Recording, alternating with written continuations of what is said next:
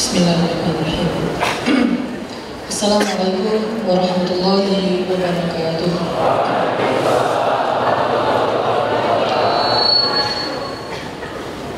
الحمد لله رب العالمين. الحمد لله وكفى. والصلاة والسلام على رسول الله المصطفى وعلى آله وصحبه أهل الصدق والوفاء. رضينا بالله ربا وبمحمد نبيا وبالإسلام دينا رب اشرح لي صدري ويسر لي أمري واحلل عقدة من لساني يفقه قولي Teman-teman yang dirahmati Allah, Alhamdulillah di awal tahun 2019 ini kita bisa nongkrong bareng lagi dalam tongkrongan ilmu kajian Rabu malam setelah mungkin hampir satu bulan kita post dan malam ini saya pengen mengucapkan uh, jazakallah khair. Terima kasih spesial buat teman-teman yang udah bantu kita bikin feedstock dari teman-teman Rosemary, eh, Rosemary, makasih atau nuhun. Dan juga buat teman-teman yang editor semuanya. Dan juga buat semua teman-teman yang udah hadir malam ini. Uh, kita akan bahas tentang satu satu hikmah soal moral, soal attitude, soal perilaku, soal sosial. Karena emang dalam Islam itu kita nggak bisa pisah-pisahin ya antara masalah akidah, terus masalah ibadah, sama masalah moral itu dalam Islam itu satu kesatuan. Jadi nggak bisa kita bilang e, jadi orang soleh itu hanya dilihat dari berapa banyak ibadah sunnahnya. Kadang-kadang orang yang soleh juga dilihat dari berapa banyak dia bisa ngasih manfaat buat orang lain. Secara kewajiban harusnya sih sama. Karena dalam kewajiban ini kan nggak bisa tawar menawar ya. Karena emang itulah tugas kita Allah ciptakan untuk beribadah kayak sholat wajib, puasa wajib, zakat yang wajib, yang kayak gitu-gitu yang udah jadi rukun Islam lah. Tapi yang dalam bab sunnah ini beda-beda nih. Masing orang, masing-masing orang tuh dikasih uh, kelebihan dan ketertarikan kepada amal soleh yang berbeda-beda. Ada orang yang nyaman dengan tilawahnya satu hari dua juz, lima juz, sepuluh juz. Bahkan saya punya seorang guru yang beliau itu hafiz Al-Quran, anggota dewan dulu di Jakarta. Sehari beliau mengulang hafalan Al-Qurannya itu sepuluh juz. Jadi dalam uh, dalam tiga hari sekali khatam, tiga hari sekali khatam, sebulan berarti sepuluh kali khatam. Sebulan sepuluh kali khatam. Kita sekali juga itu udah habis-habisan tuh, dan itu udah bangga banget udah cerita ke mana-mana, posting Instagram, live story gitu. Kenapa? Karena kayak jarang gitu kan bisa sebulan khatam sekali, sebulan khatam sekali. Kalau beliau sebulan khatam tiga kali. Ada juga yang mungkin uh, interestnya tuh bukan di tilawah, tapi di tahajud. Udah sekian tahun, tahajudnya nggak pernah tinggal. Pokoknya udah jam 2 malam pasti bangun. Jam 2 malam pasti bangun. Kenapa? Karena emang dia udah jadi kayak habitnya tidur jam 9, jam 10, oke okay jam 10 lah ya, dia rata-rata sehari tidurnya 4 jam, udah gitu jam 2 bangun, nggak tidur lagi kecuali sebentar di siang hari, udah gitu malam bangun lagi kayak gitu. Artinya ada yang lebihnya tuh di ibadah sunnah, ada yang lebihnya di duha, duhanya nggak pernah tinggal dan ini kayaknya ibadah sunnah pahalanya gede tapi ringan dikerjain, soalnya bukan waktunya ngantuk dan duha itu kayaknya adalah calon waktu walaupun kita lagi sibuk di kuliah, di tempat kerja masih bisa di apa diulik. Beda dengan tahajud kan susah ngulik ngantuk ya. kalau ngulik kerja masih mending ngulik, ngulik ngantuk ini diulik gimana juga kalau orangnya udah tidur gak sadarkan diri ya susah gitu. Nah tapi ada juga orang Allah kasih kelebihannya tuh dia tuh punya empati sosial yang tinggi. Dia nggak bisa melihat orang susah dia tuh nggak bisa melihat orang sedih pasti dia bantu ada cewek sedih dan dan ada apa gitu ini modus ya kau usah tahu ya update lah ya follow Jadi intinya adalah Allah tuh kasih keistimewaan ke orang tuh beda-beda. Jadi kita nggak bisa namain orang hanya gara-gara mungkin kita punya kelebihan dalam satu hal, terus dia nggak punya, nggak bisa kayak gitu. Kadang-kadang ada orang emang kelebihannya ya kita nggak tahu. Ternyata di sisi Allah dia itu orang istimewa. Yang kayak cerita sering saya ulang-ulang, seorang laki-laki yang ahli uh, nahi mungkar. Apa arti nahi mungkar? mencegah kemungkaran. Cuman cara dia mencegah kemungkaran itu gak heboh. Caranya tuh diam-diam dan beres. Apa caranya? Dia kayak silent gitu, gitu banget. Jadi perubahan dalam uh, diam, hening gitu, santai. Dia setiap hari datang ke uh, apa beer house beer house gitu setiap malam dia beli tuh bir wine kayak gitu, gitu dia beli pokoknya kalau bahasa agama mah kamar lah ya. Dia beli kamar, botol-botol kamar dia beli, bukan kolektor ya. Tapi dia beli terus sampai di rumah dipecahin supaya mencegah orang untuk minum kamar. Itu tuh cara dia mencegah kemungkaran. Kalau itu untukin yang punya bir harus kamu Ustaz. Ya Allah Allah ya. Yang jelas dia nggak bisa mencegah dengan cara lain kecuali dengan cara itu. Ada juga terus malam yang lain dia datang ke tempat-tempat yang prostitusi online eh bukan terselubung terus dia kayak dia bayar-bayarin cuman dia pakai 80 juta ya pokoknya dia dia bayar-bayarin gitu kan terus udah gitu disuruh pulang udah udah pulang aja gak usah lagi kan udah dapat duitnya terus eh, kewajiban saya gak usah gak usah gitu akhirnya pulang tanpa ada apa-apa gitu nah akhirnya orang ini dikenal oleh tetangganya sebagai peminum dan maaf pezina. Karena nggak ada yang tahu apa yang dia kerjain. Orang cuma melihat dari jauh, oh dia itu suka beli minuman, terus dia juga suka bayar-bayarin cewek, dikira dia peminum dan pezi, pezina. Satu masyarakat Basroh menganggap dia peminum dan pezina. Tapi kan Allah maha adil ya.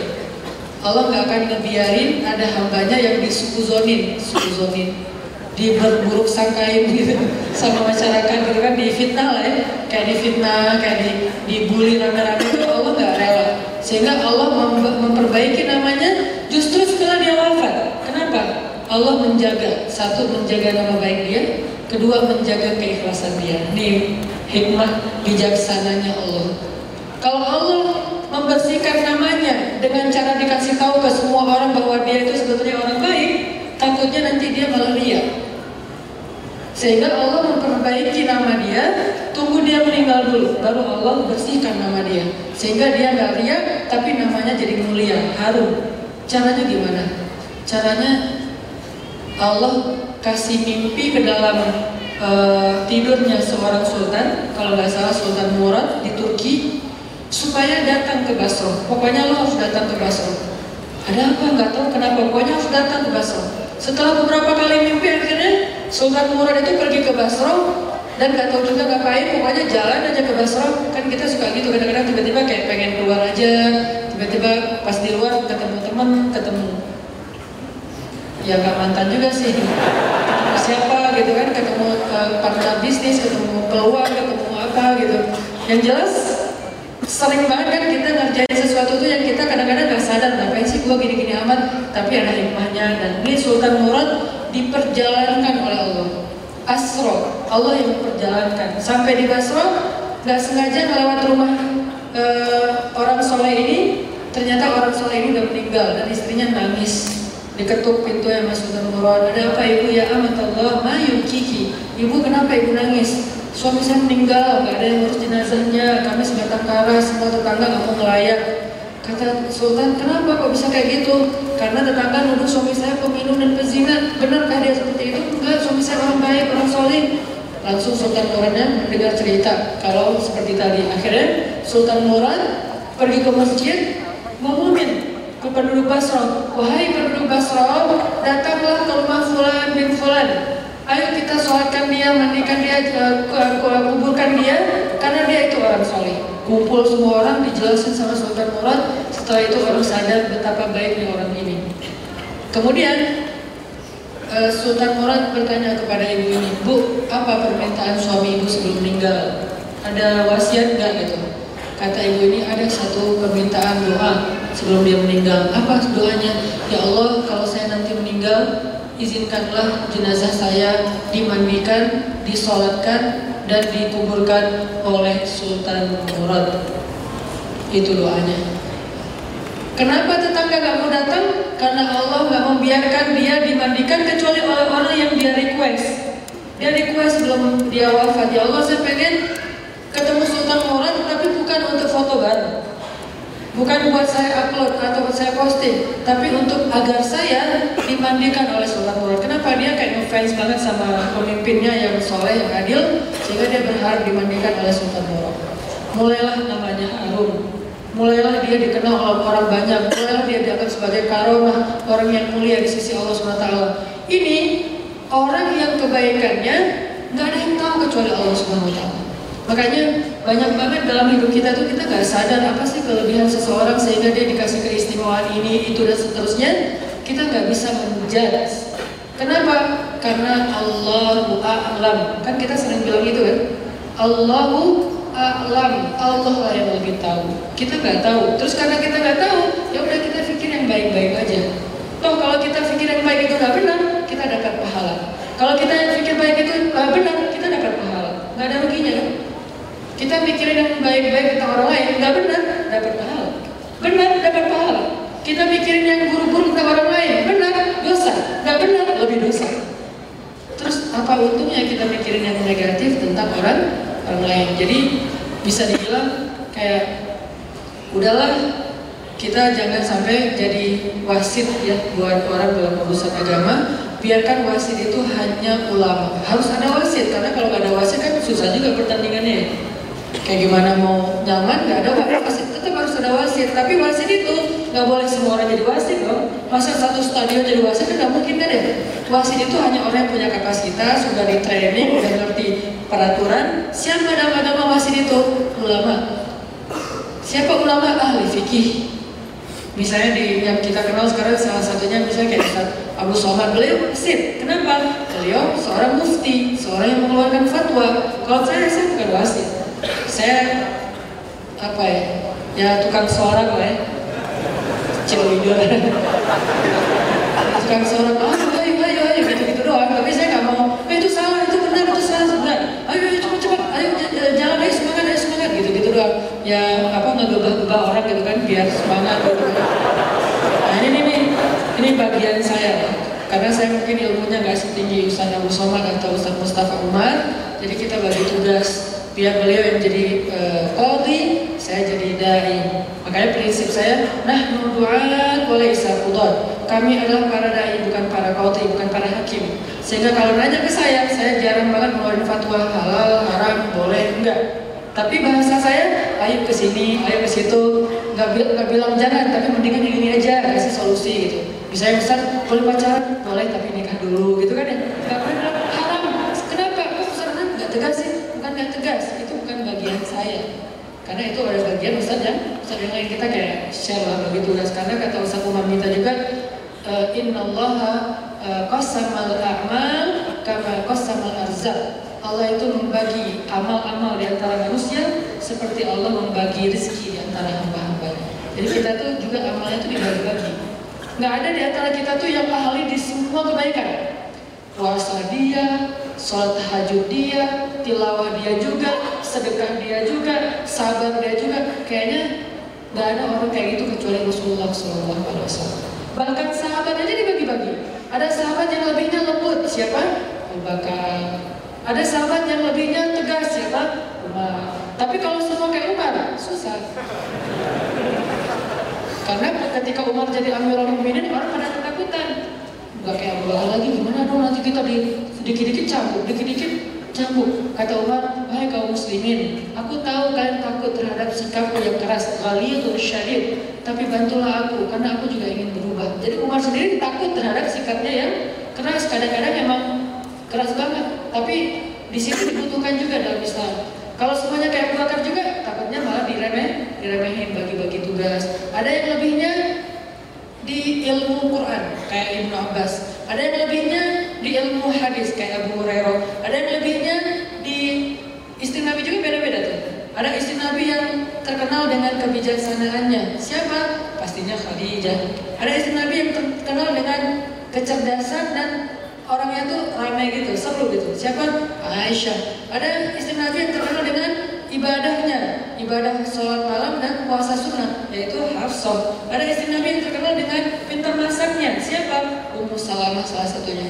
Ada istri Nabi yang terkenal dengan uh, apa kalemnya, tapi senang sedekah. Orangnya kecil, tapi senang sedekah. Kok tahu orangnya kecil? Ada hadisnya soalnya. Ketika Nabi sakit keras, terus Nabi ngumpulin istri beliau terus bilang, e, istrinya nanya, ya Rasulullah, kalau Rasulullah kembali kepada Allah, terus kami kangen, nanti gimana? Siapa di antara kami yang pertama nyusul Nabi?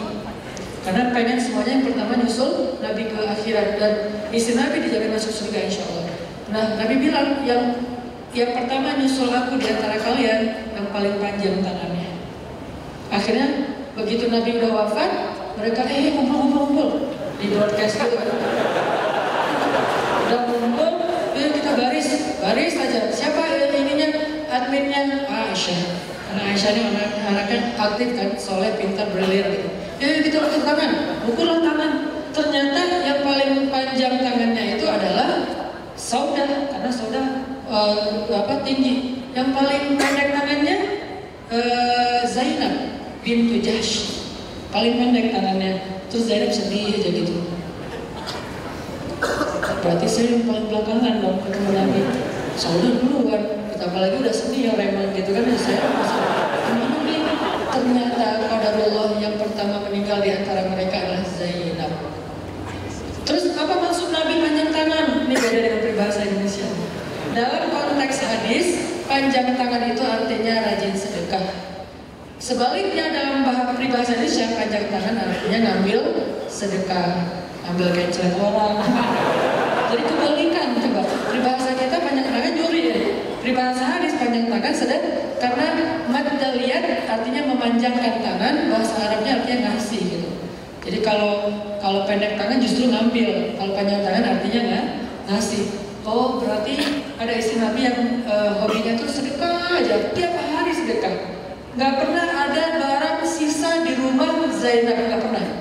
Kalau di kita kan banyak ya, roti sisa, makanan sisa, uh, perasaan yang tersisa.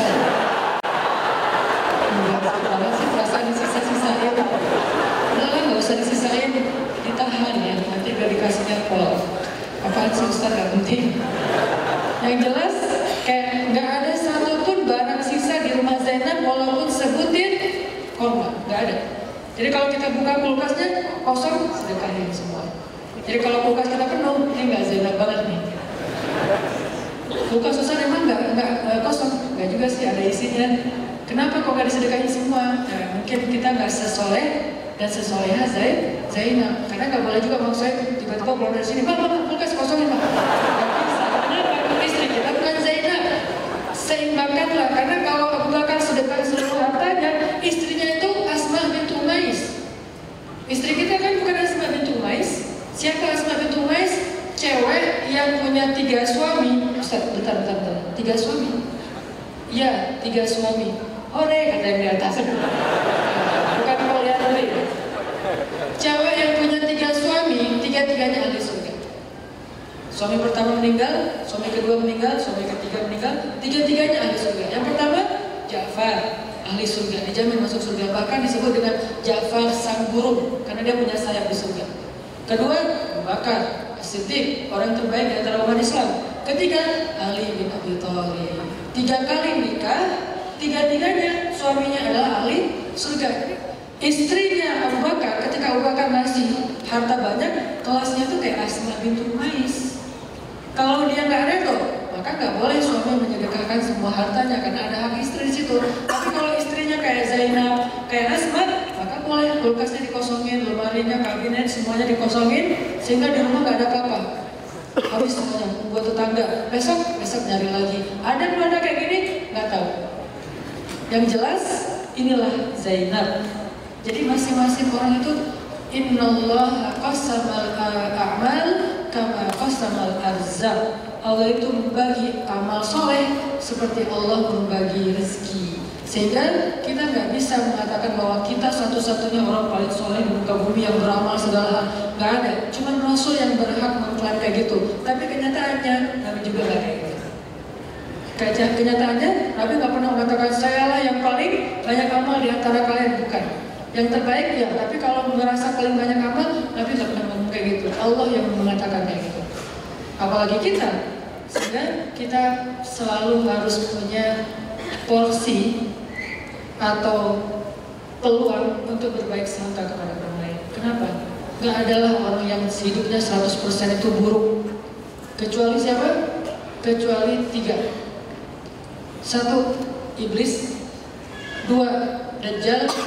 Tiga, Fir'aun. Sisanya pasti ada sedikit aja kebaikan di dalam dirinya. Iblis, dajjal, Fir'aun. Atau orang yang sudah Allah murkai dalam Al-Quran. Siapa lagi? Walid al-Mughiro siapa lagi? Jadi banyak Ustaznya ya ya gitu deh pokoknya. Tapi sisanya yang Allah nggak mengklaim bahwa mereka itu buruk. Kan kalau Firaun jelas ya. Deh lagian Firaun ini kayaknya nggak ada fansnya deh. Kebayangnya kalau Firaun masih hidup pasti followersnya nol. Nggak mungkin dia punya followers. Kalaupun ada followers banyak ya atas semua karena nggak ada orang yang ngefans sama Firaun ada gitu yang ngefans apa buktinya nggak ada yang ngefans sama Firaun Ustaz nggak ada yang menamai anaknya Firaun Dek namanya siapa? Firaun nggak ada kan? Kenapa ada namanya Firaun soalnya ayah aku ngefans banget sama Firaun nggak ada kan ya? Mau orang Islam mau orang Yahudi mau orang Kristen mana ada yang ngasih nama anaknya Firaun berarti Firaun itu dibenci oleh lintas agama. Bukan cuma orang Islam loh yang gak suka sama Firaun, non Muslim juga gak suka loh sama Firaun. Buktinya mau gak dia kasih nama anaknya Firaun? Gak mau. Kalau selain Firaun ada walaupun gak beriman, mungkin dia uh, dengan kehidupannya yang macam-macam, tapi tetap orang masih ngefans lah ya. Tapi kalau Firaun, apalagi Dajjal, eh Dajjal hadir bu, gitu. Mana ada di sekolah kok bilang Dajjal gitu. Walaupun di kita kan banyak nama anak-anaknya dan viral gitu kan. Yang terakhir namanya kayak satu kalimat gitu sampai namanya satu buku. Ini Dajjal hadir nggak ada, Iblis jadi nggak ada lagi. Jadi nggak ada tiga nama ini kayaknya nggak pernah dipakai ini. Iblis, Dajjal, Firaun, apalagi digabung. Namanya siapa? Iblis, Dajjal, Firaun. Artinya selain orang ini, berarti ada peluang berbaik sangka untuk dia. Kalaupun yang kita lihat semuanya buruk, setidaknya ada satu peluang untuk kita berbaik sangka buat dia apa? Dia masih hidup, artinya masih ada kesempatan dia nanti taubat. Kalau yang kita lihat buruk, buruk, buruk, buruk, buruk, kayaknya ini orang nggak ada baiknya nih, setidaknya dia masih hidup, bukan orang yang sudah wafat. Artinya dia masih punya kesempatan untuk bertaubat dan bisa jadi dia taubatnya dan kita nggak tahu. Jadi teman-teman, Allah membagi amal di antara manusia seperti Allah rezeki di antara hamba-hambanya. Insya Allah nanti kita lanjutin lagi setelah sholat isya. Oke teman-teman yang dirahmati Allah, Alhamdulillah kita lanjutkan. Uh, sebetulnya yang tadi kita udah ngebahas bab uh, husnuzon ya, berbaik sangka. Um, karena salah satu yang bikin hubungan kita, baik itu dengan keluarga ataupun dengan geng, tetap langgeng, tetap nyaman itu ketika kita belajar untuk selalu berbaik sangka semampu kita. Fattakullaha mastata'tum. Jadi ada level orang yang bisa berbaik sangka tuh level haqqatu qotih. Kan ayatnya dua ya. Ayat yang di Ali Imran, ittaqullaha haqqa tuqatih. Kalau ittaqullah itu kita breakdown, kan takwa itu variannya tuh banyak banget. Salah satu di antara um, arti takwa itu adalah berbaik sangka, karena berbaik sangka juga amal soleh.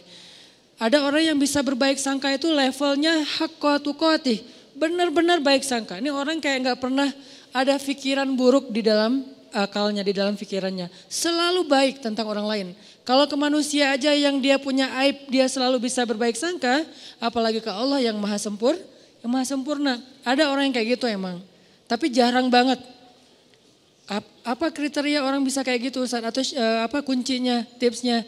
Ya mungkin satu, dia orang yang bisa jadi dia emang orang yang polos, Sehingga nggak ada pikiran-pikiran yang macam-macam di dalam benak dia terlalu polos. Ada orang kayak gitu ada.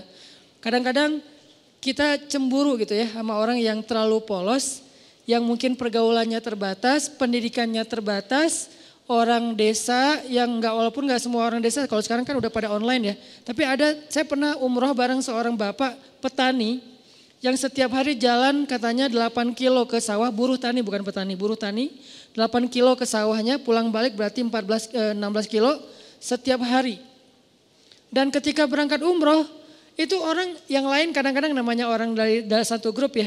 Ada aja masalah kayak masalah eh, di dalam kamar, misalnya kayak satu grup kita ngambil yang kuat, empat orang. Ada yang gak senang AC-nya dingin lah, ada yang nggak bisa tidur kalau lampunya nyala lah, yang lain harus apa nyala, yang satu nggak bisa nyala. Ada yang apa kalau di kamar mandi paling lama sendiri, jadi pada ngantri. Ada aja masalah. Tapi ini orang nggak pernah ada masalah. Ke orang lain tuh dia nggak pernah baper, nggak pernah bete, nggak pernah marah, nggak pernah nggak pernah ngomongin yang enggak enggak. Nyaman banget kayaknya hidupnya tuh anteng, nggak ada masalah. Kenapa bisa kayak gitu? Mungkin bukan karena dia orang yang selalu mampu berbaik sangka, Allah menganugerahi dia kepolosan sehingga nggak bisa berburuk sangka. Dia nggak bisa berbaik sangka dan juga nggak bisa berburuk sangka ya gitu-gitu aja. Dalam satu kondisi kadang orang kayak gini lebih bahagia daripada kita yang complicated ya. Satu sisi kita kalau berbaik sangka itu luar biasa. Tapi sisi lain kalau udah was-wasa berburuk sangka juga bisa rumit banget. Tapi ada orang yang biasa-biasa aja. Sehingga pas lagi umroh tuh saya ngelihat Bapak ini kayaknya di antara satu jemaah umroh termasuk saya, dia nih yang paling mabrur ibadahnya. Kenapa? Jangan lihat mabrurnya ibadah itu atau solehnya seseorang itu dari yang tadi sunnah doang. Kadang-kadang ada orang yang ibadahnya tuh bagus banget malam hari tapi siangnya habis. Makanya Nabi nyebutnya dengan istilah apa? Muflis, orang yang bangkrut. Bukan orang miskin, orang bangkrut. Karena kalau orang miskin gak mungkin bangkrut kan? Apa yang mau dibangkrutin karena nggak ada yang lebih misalnya kan.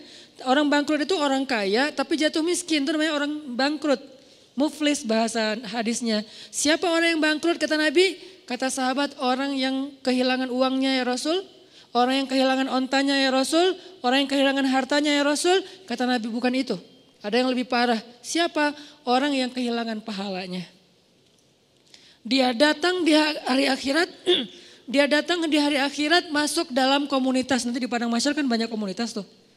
Ada komunitas ahli tahajud, ada komunitas ahli sedekah, ada komunitas ahli sholat eh, apa eh, berjamaah, ada komunitas menjaga eh, pandangan, ada komunitas yang jomblo visabilillah.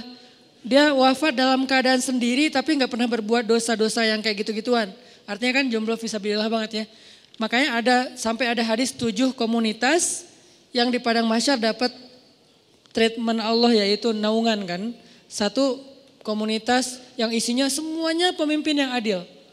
Presiden dari zaman Khulafa Ur-Rasyidin sampai nanti munculnya Dajjal tapi semuanya orang-orang adil nih. Ada yang kenal dan kita kenal namanya, ada yang kita nggak kenal namanya bahkan ceritanya. Tapi ada di antara manusia. Mulai dari level tertinggi yaitu pemimpin negara sampai level terendah yaitu pemimpin keluar keluarga. Ini nih ada komunitasnya. Nanti ada komunitas anak muda yang keren-keren. Keren maksudnya apa Ustaz? Taat tapi asik. Dia masih muda, asik dengan kehidupannya, cuman gak pernah melanggar syariat. Dia rajin ibadah, dia jujur, dia banyak berbuat baik ke orang lain. Komunitas anak-anak muda. Salah satu yang terkenal di antara mereka legend banget siapa? Ashabul Kahfi. Yang lain nanti pemimpin-pemimpin mereka yang barisan paling depan ada Nabi Yahya, Nabi Isa, Yusuf, apalagi uh, kalau di golongan sahabat Hasan, Husain. Ini nih anak-anak muda yang keren-keren nih. Mereka punya komunitas. Nah nanti ada juga komunitas yang ahli ibadah. Cuman ketika dihisap oleh Allah, mereka jalan berkomunitas berkomunitas karena mereka digolongkan sesuai dengan amal yang dominan. E, apa? Yasdur nasu ashtatan. Manusia yasdur akan dikelompokkan ashtatan berkelompok-kelompok sesuai dengan liyuro a'malahum sesuai dengan amalnya. Jadi kalau datang ahli Quran, itu ketahuan, wah hebat ya mereka ahli Quran, ahli Quran gitu. Ketahuan dari mana? Mereka akan diberikan kendaraan cahaya. Kemudian dijemput langsung dari tempat mereka dibangkitkan. Dari kuburnya dijemput oleh malaikat. Kemudian mereka akan di, uh, dikawal oleh malaikat yang juga ahli Quran. Siapa malaikat itu? Malaikat Safaroh. Safaroh itu safir. Safir itu artinya brand ambassador, duta. Malaikat-malaikat duta. Wah hebat ya, jadi kayak selebriti di Padang Masyar lewat kelompok selebriti Al-Quran. Ada yang kayak gitu, tapi ini belum dihisap nih, masih berkelompok-kelompok. Begitu masuk hisap, berubah lagi nih. Dari satu komunitas itu misalnya Al Quran, yang penghafal Quran, penghafal hadis, ahli ilmu, ternyata cuma setengahnya yang lulus masuk surga. Setengahnya lagi ketahan. Kenapa? Bangkrut. Kenapa bangkrut? Mungkin dia ahli Quran, tapi dia juga suka berburuk sangka dan membicarakan aib orang lain. Mungkin dia ahli tahajud, tapi dia siangnya membicarakan aib orang lain. Ini nih yang bahaya nih. Jadi balik lagi, saya kayak ngerasa iri gitu ke bapak tadi yang orangnya tuh lempeng Ibadahnya mungkin enggak enggak kayak yang lain yang sehari tahu sampai lima kali. Dia paling sehari sekali itu juga kalau ada yang ngajak, kalau enggak di, di kamar aja sendiri gitu kan ya. Karena udah selesai ibadah umroh, ya udah di kamar. Kenapa dia nggak ke masjid? Apa kurang soleh? Bukan, nggak tahu jalan. Dia sekamar itu berempat, berlima sebet, uh, aslinya berempat tapi ditambah jadi berlima dan dia nggak komplain. Yang empat ini komplain, dia nggak komplain. Padahal yang tiganya komplain dia nggak. Kenapa? Karena dia ya nggak apa-apa. Terus di antara berlima ini kan ada extra bed ya. Karena kamarnya kamar quad eh, dengan bed yang single bed. Terus karena ditambah satu lagi, soalnya udah ganjil, extra bed, dia tidur di extra bed. Yang notaben extra bed itu enggak lebih enggak seperti yang e, biasa, kurang empuk, terus dari bawahnya tuh per bunyi-bunyi gitu, terus sakit badan, tapi dia mau padahal dia bayar sama dengan yang lain. Tapi dia dikasih extra bed, gak apa-apa, Terus teman-temannya karena malam-malam pada cepet-cepetan, pada berangkat sendiri-sendiri ke masjid, dia tinggal sendiri, takut sama orang kampung, takut keluar entah nyasar kan yang paling terkenal tentang Mekah itu kan nyasar ya. Jadi akhirnya dia karena ah takut nyasar, takut nyasar, ya udah di kamar aja. Salat subuh di kamar padahal di Mekah. Pak gimana tadi subuhnya di kamar Ustaz? Loh kenapa? Gak ada yang nemenin gitu doang. Wah ini Masya Allah mungkin subuh dia tuh lebih afdal daripada kita yang subuhnya di masjid, kenapa? Bukan karena dia nggak mau, dia nggak mampu, takut. Yang lain tawaf sehari lima kali, dia tawaf kalaupun ada yang ngajak sehari sekali. Tapi nggak pernah ngomongin aib orang lain. Nggak pernah berburuk sangka kepada orang lain. Dia orangnya selalu tersenyum. Dalam keadaan capek aja bisa tersenyum. Dahsyat nih orang kayak gini nih nggak tahu Allah kasih kelebihan apa pada dia dia. Ini namanya hak koti. Husnuzonnya itu udah benar-benar husnuzon. Selalu husnuzon, nggak pernah berburuk sangka. Ada orang kayak gitu, ada apalagi di kalangan sahabat. Contoh, ada seorang uh, sahabat namanya Tolhah bin uh, Abdullah. Istrinya Tolhah ini pernah sukses, pernah juga diuji dengan terpuruk uh, secara finansial, bisnis dia, dagangan dia tuh kayak rugi gitu. Ketika sukses, teman-temannya banyak yang datang ke rumah. Eh Tolha, eh Tolha, jadi rumahnya rame terus. Dan suka minjemin duit dari dia, jadi dia bantuin teman-temannya, traktirin makan teman-temannya.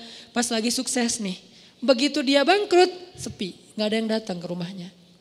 Orang gak ada yang ngejar dia, gak ada yang yang ngeramein rumahnya lagi. Gak ada yang jalan makan bareng dengan dia. Harusnya kan minimal gantian dong sekarang dia yang ditraktirin kan. Akhirnya istrinya secara manusiawi normal bilang gini, Tolha Tuh lihat teman-teman kamu sekarang. Ketahuan kan siapa yang sejati, siapa yang enggak. Kenapa kata Tolha? Giliran kamu sukses dulu mereka nemenin kamu. Ramai di rumah setiap malam. Sekarang giliran kamu bangkrut mereka jauh dari kamu. Kata eh, Tolha, enggak sebaliknya. Mereka itu teman-teman yang baik. Mana sisi baiknya? Dulu ketika aku banyak uang, mereka datang meminta tolong kepada aku karena mereka tahu aku mampu menolong mereka. Sekarang ketika aku bangkrut nggak punya uang, mereka nggak datang lagi karena nggak mau merepotkan aku. Lihat sisi, selalu ada sisi husnuzon. Ini orang kok bisa kayak gini gitu.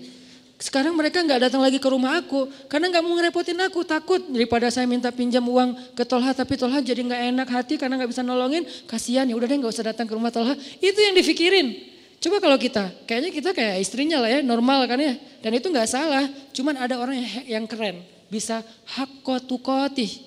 Sehingga ayatnya, ittaqullaha hakkotukoti. Kalau kalian mau beramal soleh yang pol coba. Ada orang yang bisa kayak gitu. Siapa lagi yang bisa husnuzon? Uh, istrinya, uh, ya istrinya Abu Ayub.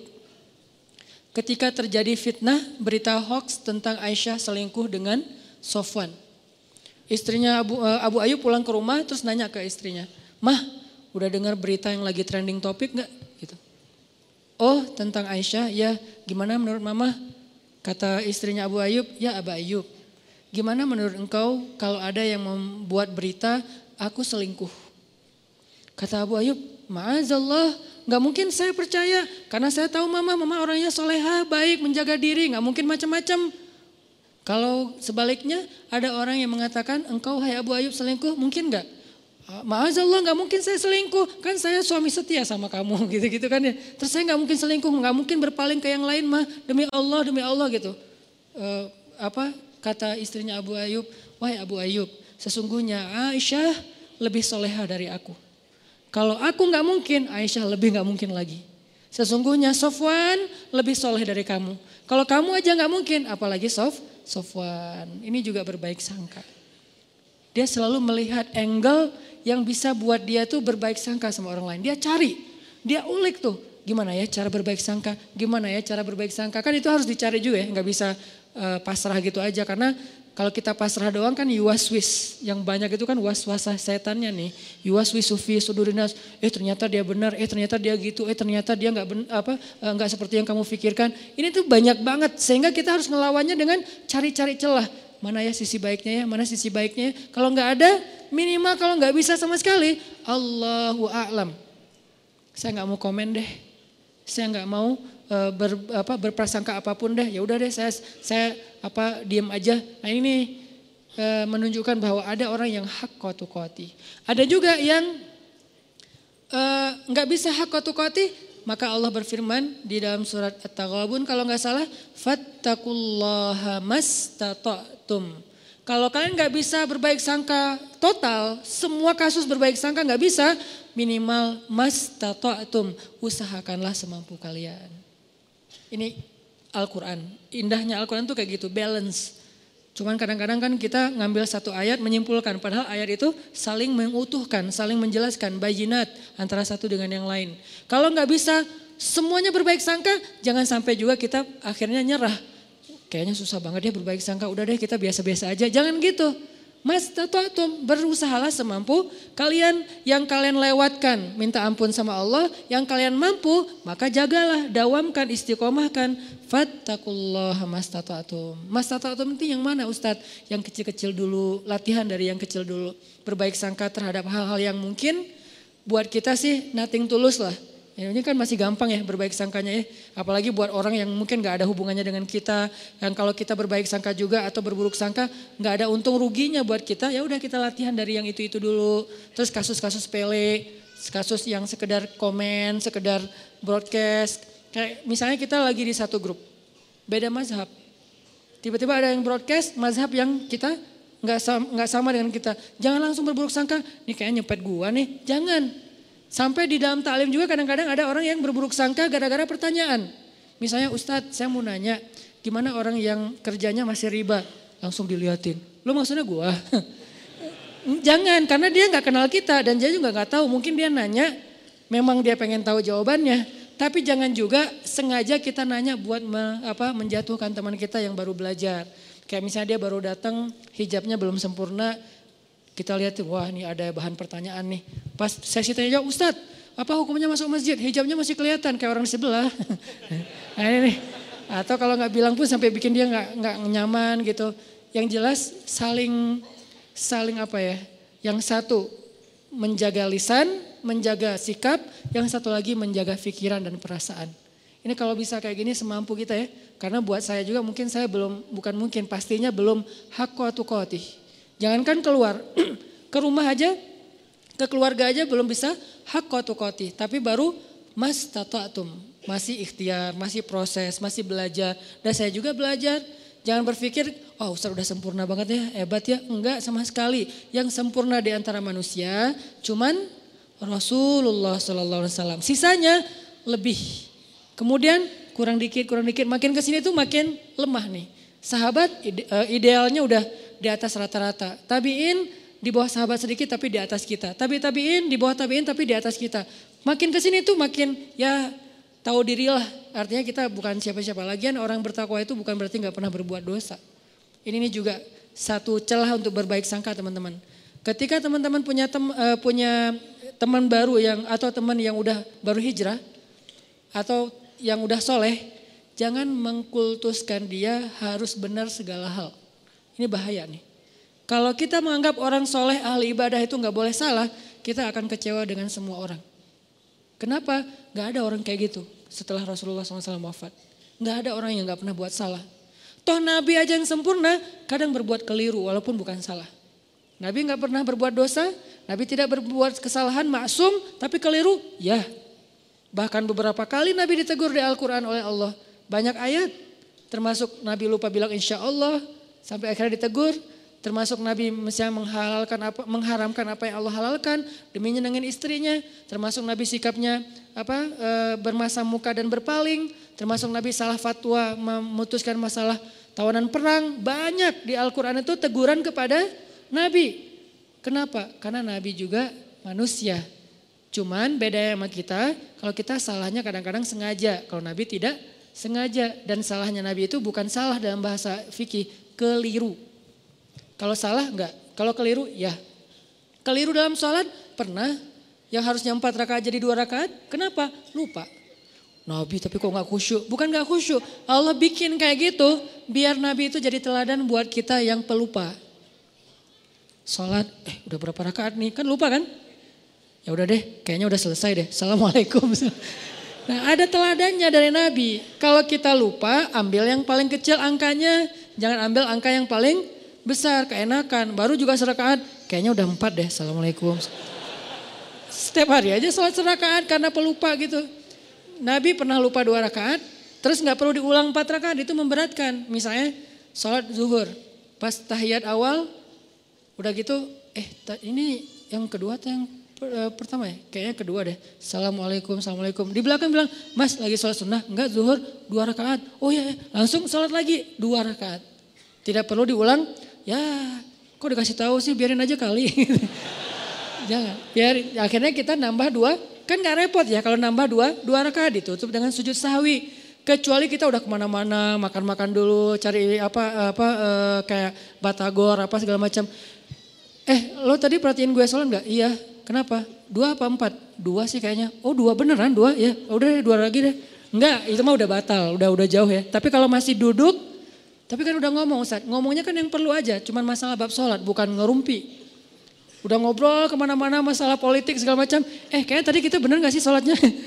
udah lama kali, itu ulang lagi dari A, dari awal. Nabi pernah kayak gitu? Pernah. Tapi itu bukan salah, keliru.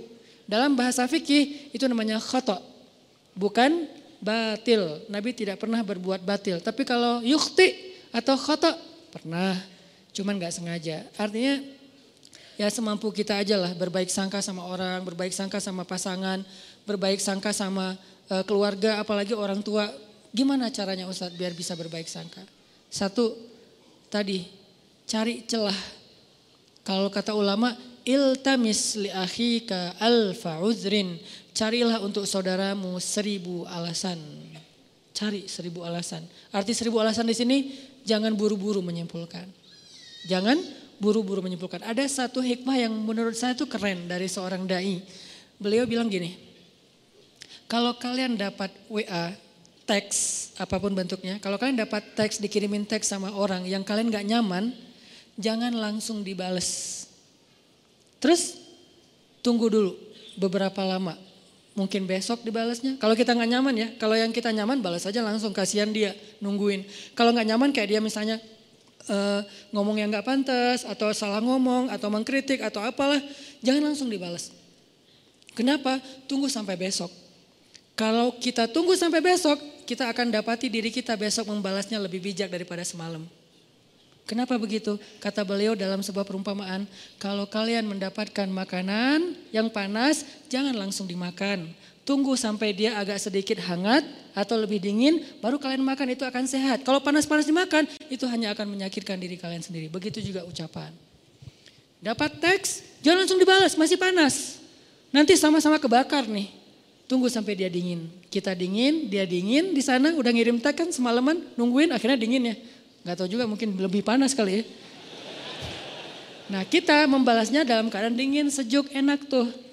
Kayak air dikasih teh, teh panas, tunggu sampai jadi teh anget. Baru kita minum, tapi kalau panas-panas diminum. Yang pertama kita celaka, yang kedua juga orang lain celah, celaka. Kenapa? Kita celaka karena kepanasan, orang lain celaka karena kita salah-salahin. Ini siapa sih yang bikin teh panas-panas amat dan seterusnya dan seterusnya. Begitu juga dengan ucapan. Ini cara berbaik sangka nih. Caranya jangan langsung disimpulkan. Jangan langsung dijudge. Tunggu aja dulu. Siapa tahu setelah kita tunggu ternyata secara uh, apa secara natural terjelaskan dengan sendirinya. Muncul tabayun yang tidak kita sengaja, bukan kita cari, bukan. Tiba-tiba muncul kayak tabayun, penjelasan dari sana sini. Akhirnya kita nggak sempat menyimpulkan yang negatif kan? Alhamdulillah selamat gitu. Ustaz kadang-kadang buruk sangka itu bukan disengaja, muncul aja. Makanya nggak mungkinlah kita sengaja pengen berburuk sangka sama orang lain. Itu was-wasa dari setan. Kok salah setan sih Ustaz? Ya emang salah setan. Kenapa kok salah setan? Ya setan, memang untuk disalahin gitu kan. Makanya Nabi Yusha ketika lupa dengan ikannya yang berenang, apa kata beliau? Wa ma ansanihu illa syaitanu an adzkurah. Enggak ada yang bikin saya lupa kecuali karena saya setan. Ini setan nih kerjaannya nih, gitu. Jadi auzubillahi minasyaiton. Pas kita ada yang enggak enak di pikiran kita, auzubillahi minasyaitonir rajim. Terus kata setan, gue gak ngapa-ngapain kok ditaus-tausin sih. Ya emang bagian dia gitu. Masa auzubillahi min, minni. Ya Allah aku berlindung dari diriku sendiri kan gak mungkin ya. Gak ada ayatnya yang ada berlindung dari se setan. Intinya cari celah. Jangan langsung disimpulkan. Biarin aja dulu larut. Ada masalah jangan langsung. Wah bener nih. Jangan. Diamin aja dulu. Minimal kalau nggak tertabayun, terjelaskan dengan sendirinya, kitanya udah udah concernnya udah pecah dengan hal-hal yang lain. Siapa tahu tiba-tiba Allah memberi kita rezeki lupa, besok nggak sempat dibahas lagi. Ini cara-cara berbaik sangka yang yang kata ulama praktis. Tunggu, jangan simpulkan dulu. Kedua, cara berbaik sangka kita ingat-ingat kebaikannya. Karena kalau kita nggak pernah ingat kebaikan orang lain, agak susah sih memikirkan bahwa dia itu sebetulnya nggak ada maksud apa-apa. Tapi kalau menurut kita nih orangnya tuh baik, orangnya tuh nggak pernah bohong, Begitu ada orang bilang dia, eh dia bohong lu kemarin, kayak nggak mungkin deh. Soalnya setahu saya dia tuh orangnya selalu jujur. Nah kan karena kita ingat bahwa dia jujur, susah percaya kalau dia bohong. Karena kita ingat dia orangnya setia, susah percaya kalau dia selingkuh. Karena kita uh, ingat dia orangnya perhatian, susah percaya kalau dia cuek. Ini nih ingat kebaikan. Seingat mungkin, kalau perlu kita bikin program buat diri sendiri berbaik sangka dalam rangka mas tatatum semampu kita, kita catat dia pernah gini sama saya, dia pernah bantuin saya, dia pernah, pernah, pernah, pernah. Sesekali kita minta tolong, dia nggak bisa tolong, kita akan lihat dulu sih dia selalu nolongin saya. Kok sekarang dia nggak nolong? Kayaknya dia lagi ada masalah juga. Tapi kalau kita lupa, dia emang gitu orangnya, susah banget dimintain tolong. Padahal setiap hari nolong. Kecuali kali kali ini. Nah ini cara berbaik sangka, ingat kebaikan orang lain. Kalau nggak ada Ustadz, siapa bilang nggak ada? Nggak mungkin nggak ada, kecuali Firaun. Toh Firaun aja masih ada kebaikannya apa? Masih mau menampung Musa kecil di rumahnya, walaupun sebetulnya dia nggak suka kepada Musa itu. Masih mau, gara-gara apa? Gara-gara sayang sama istrinya. Kalau Dajjal, nah itu satu-satunya yang mungkin hampir nggak, bukan hampir nggak ada sih emang. Sehingga kita disuruh bertaus di akhir sholat kita dari daj, dari Dajjal. Jadi taus itu kayaknya setahu saya itu dua ya. Setan dan Dajjal ini saking buruknya. Tapi kalau manusia biasa pasti ada. Kalau nggak nggak kelihatan sama kita bukan nggak ada, kita nggak tahu. Sehingga kita berbaik sangkanya ya pasti adalah kebaikan dia, cuman saya nggak tahu. Ustadz kalau yang berburuk sangka itu tentang sesuatu yang bikin kita sebel gimana Ustadz? Ini nih yang agak berat nih. Kalau nggak ada hubungannya dengan kita kayak isu, informasi, apa yang lagi ngehit atau apa, itu mungkin buat kita sih gampang berbaik sangkanya. Tapi kalau yang bikin kita nyesek gimana Ustadz berbaik sangkanya? Sholat. Jangan berbaik sangka sama dia kalau belum mampu. Berbaik sangkalah kepada Robnya. Karena kalau ini juga nggak bisa, udah nggak ada lagi harapan. Cara berbaik sangka kepada Allah hubungannya dengan dia apa Ustadz? Ya Allah, saya nggak tahu apa yang terjadi. Saya serahkan urusan dia kepada engkau. Engkau pasti nggak akan ngecewain saya dong pastinya. Ini nih cara berbaik sangka ke Allah. Akhirnya tawakal modalnya supaya kita nggak ngikutin prasangka buruk kita yang bikin kita nyesek. Kadang-kadang orang berburuk sangka itu bukan hanya dalam kehidupan yang biasa, dalam ibadah aja bisa berburuk sangka. Dan kalau udah kayak gitu, udah nggak nyaman. Ada teman kita misalnya kayak lagi puasa sunnah, ah kok dia uh, apa uh, egois banget sih puasa puasa sunnah pas lagi mau ngajak acara makan-makan bareng saya nggak bisa sehari aja dia batal. Nah ini ini udah mulai muncul sebelnya, nggak nyamannya. Berbaik sangkalah apa? Ya mungkin dia nggak apa uh, ada hajat yang dia lagi butuhin sehingga dia kayak lagi ngelobi langit dengan ibadah-ibadah sunnah. Dan itu lebih dia butuhkan daripada sekedar membatalkan puasa demi makan-makan dengan kita. Ya udah deh nggak apa-apa. Mungkin dia punya hajat yang penting. Bisa kayak gitu atau apa pun lah bentuknya. Kadang-kadang dalam ibadah juga berburuk sangka itu bukan yang fatal sih, tapi agak agak dikit ganggu. Kayak lagi sholat berjamaah. Saya pernah ngimamin, ngimamin kan ada ayat-ayat yang kadang-kadang kalau lagi berkesan gitu diulang-ulang ya. Kayak misalnya baca ayat bukan Ar-Rahman sih kalau itu pasti diulang-ulang sih fabi ayat rabbukum Ada yang kayak eh, wabashiril ladina amanu wa salihat sampaikanlah berita gembira kepada orang yang beriman dan beramal soleh. Wah ini keren ya ayatnya. Wa basyiril ladina amanu wa solihat.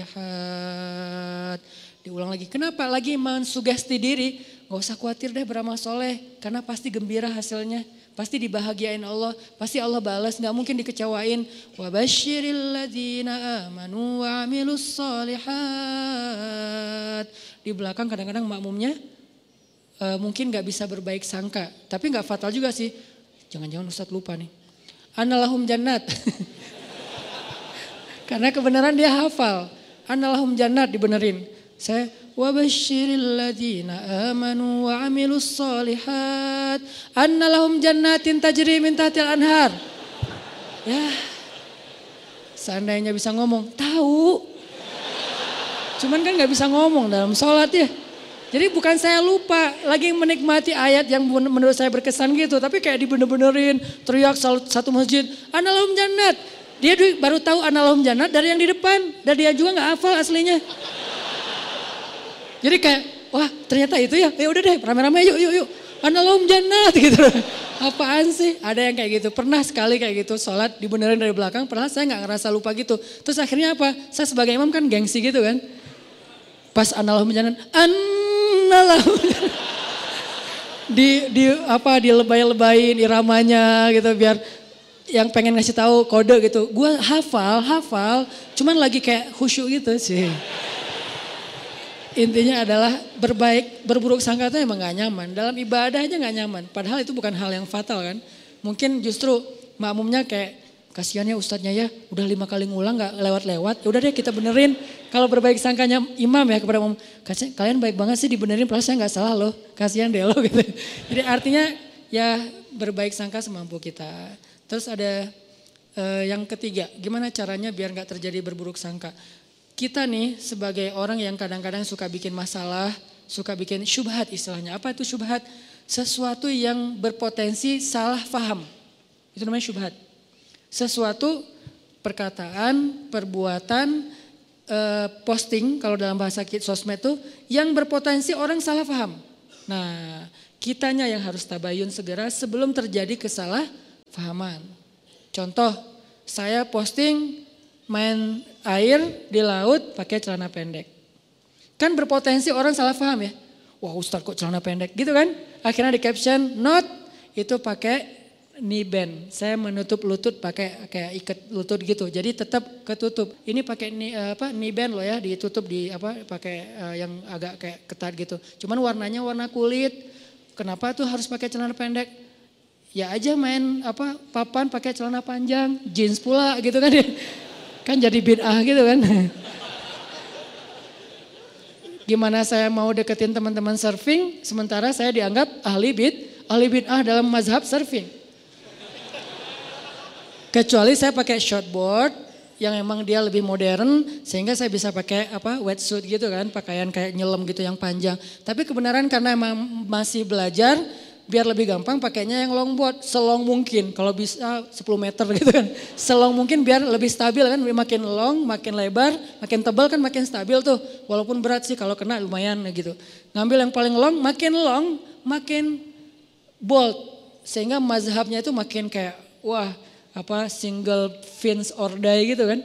Satu fin atau nggak usah sama sekali deh, nggak usah pakai fins gitu. Akhirnya ngikutin mazhab teman-teman yang emang uh, mereka punya prinsip bahwa kalau long itu celananya pendek Ustaz, bajunya geleber gitu Ustaz, terus kayak gitu-gitu. Oh ada yang gitu-gitu ya? Iya ya Ustaz, ya udah deh biar saya nggak di ahli bid'ah, biar bisa dekat sama mereka, ngobrol santai. Ya udah pakai celana pendek, cuman biar nggak jadi syubhat, ditutup lututnya. Ini namanya mentabayun sendiri sebelum di dipertanyakan oleh orang lain. Ada yang kayak gitu, ada juga yang kayak misalnya uh, kita lagi ke satu wilayah yang mereka baca Qurannya itu kalau sholat bismillahnya di, di, dijaharkan. Ada yang uh, mazhab jahar, ada yang enggak. Kalau saya kan ngambil mazhab yang sir, tapi baca cuman enggak dijaharkan. Nah pas lagi di sana kita bisa jelasin, e, maaf ya saya mungkin bacanya baca cuman sir gitu. Biar orang, lah Al-Fatihah nggak pakai bismillah. Nah diperjelas. Kalau perlu bismillahnya yang biasa bismillahirrahmanirrahim. Kali ini bismillahirrahmanirrahim. Enggak pakai irama tapi jelas gitu. Supaya orang lain oh ya tenang deh kalau gitu. Jadi kita kayak tabayun sendiri. Itu perlu. Apa dalilnya Ustaz? Nabi pernah kayak gitu. Nabi suatu malam lagi nganterin istrinya uh, pulang. Karena dari masjid Nabi nggak nggak nggak nginep di rumah istri yang itu, cuman diajak dianterin pulang. Pas lewat di sebuah lorong kayak gang gitu yang agak-agak remang-remang, Nabi berdua dengan cewek, lagi nganterin cewek ini pulang. Dari itu berlah istri beliau. Tiba-tiba lewat sahabat. Sahabat ngelihat Nabi sama cewek, langsung mereka mempercepat langkahnya. Ah, Nabi, eh pergi-pergi aja. Pergi aja mereka, dipanggil sama Nabi. E, apa? Sebentar, sebentar kata Nabi. Kenapa ya Rasulullah? Ini adalah Sofia istriku, kata Nabi. Ini adalah Sofia istriku. Kata sahabat, ya Rasulullah gak mungkin kami berburuk sangka kepadamu. Kata Nabi apa? Inna syaitan yajri majrad dam. Setan itu mengalir di dalam aliran darah kalian. Maksudnya apa? Dia tahu. Tahu banget yang kalian rasain. Mungkin sekarang kalian akan nggak akan ada apa-apa. Nabi sama cewek, eh pergi aja nggak usah dipikirin. Udah disimpan. Besok ada yang ngomongin atau ngelihat sekali lagi bener ya kayaknya semalam yang kita lihat. Nah jadi gitu tuh. Daripada jadi omongan, maka Nabi langsung tabayun. Sebentar, sebentar. Ini Sofia istriku kata Nabi. Oh iya, berarti udah nggak ada fit, fitnah. Ini namanya tabayun langsung. Kadang kita sebagai objeknya yang harus aktif. Kalau kita lihat sikap kita, postingan kita, ucapan kita, teks kita, caption kita tuh bisa mengundang salah faham orang yang membaca. Dan itu kan banyak tulisan-tulisan yang kalau orang baca salah paham. Kenapa salah paham? Karena mungkin memang tulisannya agak-agak uh, apa uh, multi tafsir. Maka butuh kayak footnote-nya, butuh penjelasannya, butuh apanya. Itu namanya tabayun. Jangan tunggu orangnya, jangan suzon dong tabayun dulu. Kalau emang yang kita lakukan emang akan akan muncul potensi salah paham, kita aja yang langsung tabayun. Termasuk kayak lagi uh, apa uh, lagi bikin event. Saya beberapa kali bikin event, muhasabahnya pakai back sound. Saya udah minta fatwa, saya tanya Ustadz Abu Samad, Ustadz saya muhasabah pakai back sound, boleh nggak Ustadz? Uh, di dalam masjid atau di luar? Di luar, boleh. Tanya ke yang lebih uh, apa senior lagi, namanya Bang Zikri, kakak kelas saya namanya Dokter Awalu Zikri, dokter di bidang fikih. Berarti beliau kan lebih ini lagi ilmunya. Bang, saya pakai backsound tapi di luar masjid di gedung gitu pas muhasabah. Boleh enggak? Doa itu ibadah mutlak kata beliau. Arti ibadah mutlak tidak terkait dengan cara tertentu maka boleh selama eh, backsoundnya tidak berlebihan. Kalau backsoundnya mungkin yang lebih kencang daripada eh, doa mungkin ya agak-agak gimana gitu kan ya. Terus pakai dulu kan jarang ada tablik akbar pakai flashlight ya. Terus kita bikin tablik akbar beberapa kali pakai flashlight. Pas bagian apa? Pas bagian lagu Indonesia Pusaka. Pakailah flashlight. Mulai dihujat nih, dihujatnya apa? Kajian kok kayak apa gitu kan ya, kayak ikut agama lain atau apa gitu, kayak pakai lilin atau apa gitu. Oke, saya yang salah, lupa tabayun. Alhamdulillah, bukan alhamdulillah, kodarullahnya sekarang banyak para habaib, Masya Allah, mereka selawatan juga di acara crowd event gitu pakai flashlight kan. Ada Habib siapa gitu, yuk yuk kita selawatan nyalain flashnya, flashlightnya. Buat apa sih? Buat lebih uh, semarak, lebih semangat gitu. Termasuk Ustaz Abu Somad juga bikin pakai flashlight. Karena saya juga ngomong sama Ustaz Abu Somad kan sering kontak-kontakan. Ustaz saya pakai flashlight loh dan dituduh gini-gini. Kata Ustaz Abu Somad, e, kita bikin komunitas yuk. Komunitas apa? Komunitas korban tahzir kata beliau. Karena kayak saling curhat-curhat gitu. Oh iya Ustaz, maksudnya nggak apa-apa selama itu bukan di dalam masjid. Akhirnya besok-besok kalau saya bikin event, saya jelasin ini di luar masjid ya gitu. Eh ini enggak di apa ini di gedung ya. Ini kenapa saya bikin dua event, satu di masjid, satu di luar masjid? Karena emang ada kondisi yang memang beberapa teman-teman yang mungkin ba baru belajar, pengen nyaman dalam taklim itu butuh di dipancing dengan sesuatu yang gimmick. Sehingga kita bikin jangan sampai kita uh, lakukan itu di masjid akhirnya di luar masjid. Jadi tetap semua dapat menunya deh. Yang udah med medium dapat menu medium. Yang udah bold dapat menu bold apa uh, menu bold. Yang masih light dapat menu light bertahap setiap orang berproses kalau yang pengen bold datang aja ke Latif pas kajian tarbiyah saya teman-teman pemuda aja tahu gimana boldnya kajian kita tentang masalah pergerakan itu bold banget pasti akan bosan kalau yang di sini medium, ada yang lebih light lagi? Ada. Dan makanya sekarang saya agak agak sedikit ditambah-tambahin. Yang dulu mungkin entertainnya lebih banyak, gaming yang lebih banyak, sekarang naikin level dikit. Kayak gitu-gitu kan, ya, ini proses dalam dakwah.